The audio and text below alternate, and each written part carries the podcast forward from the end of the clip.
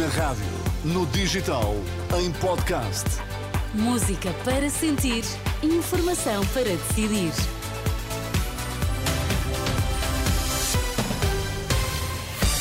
As notícias na Renascença com a Filipa Ribeiro para já os destaques. Olá, Filipa, boa tarde. Olá, boa tarde. Ex-deputado do P S D, Manuel de Abreu, confirmado como um dos cabeças de lista do Chega. Pela primeira vez, um português chega aos oitavos do Open Austrália. Nuno Borges é o primeiro a conseguir avançar na competição. Dizer antes que está já normalizada a circulação de comboios na linha do Norte. A Renascença, fonte da C P, indica que o comboio alfa-pendular, que avariou esta manhã no troço entre Stil e Zambuja, está já a ser reparado junto a Stil. O Presidente da República promulgou o decreto-lei que estabelece as normas de execução do Orçamento de Estado para este ano. Informação avançada numa nota no site da Presidência. O decreto-lei foi aprovado pelo Conselho de Ministros a quatro de janeiro. Em causa, as normas para a execução da proposta de Orçamento de Estado para dois mil e vinte e quatro, aprovada apenas com o voto favorável do P S em novembro do ano passado. E o ex-deputado do P S D, Manuel de Abreu, está confirmado como um dos cabeças de lista do Chega. Em conferência de imprensa, André Ventura anunciou o nome de Manuel de Abreu como o número um na lista pelo círculo eleitoral fora da Europa.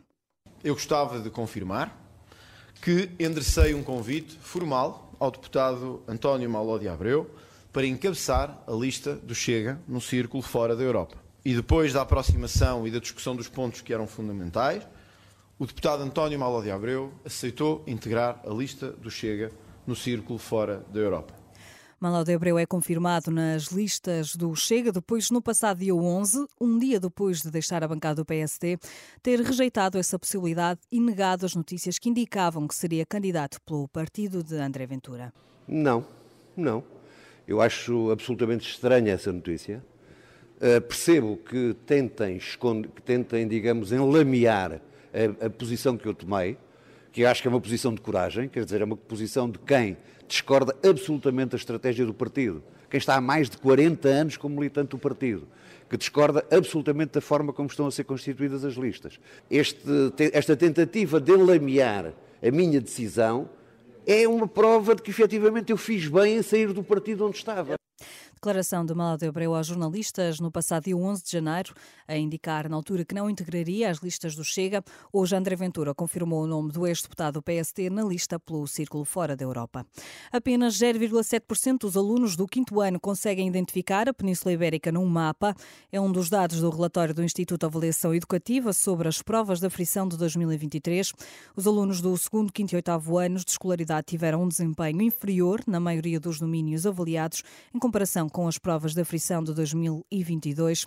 Em, em, no ano passado, em dois mil e vinte e três, as provas da frição foram re, realizadas em formato digital, mas o Instituto de Avaliação Educativa não considera que essa mudança tenha contribuído para os maus resultados.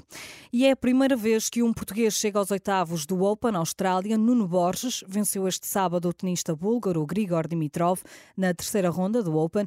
O tenista português, que ocupa a posição sessenta e nove no ranking mundial de ténis, aprou-se assim para os oitavos de final do Open em Melbourne. É o primeiro português a conseguir este feito. Em França, os agricultores juntaram-se ao protesto de outros países europeus como a Alemanha e estão a bloquear estradas no país desde quinta-feira.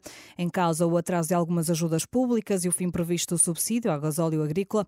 O governo francês já pediu aos delegados do governo que comecem a reunir com os agricultores. O Papa Francisco diz estar escandalizado com o facto de os filhos não visitarem os pais que se encontram em lares ou em dificuldades. Numa audiência com elementos do Conselho Nacional da Renovação no Espírito, Francisco lamentou o que considera ser a falta de paciência com o próximo, indicando que as orações e hinos não adiantam quando não se sabe estar perto do pai ou da mãe que estão sozinhos. Estas e outras notícias em r r ponto p t.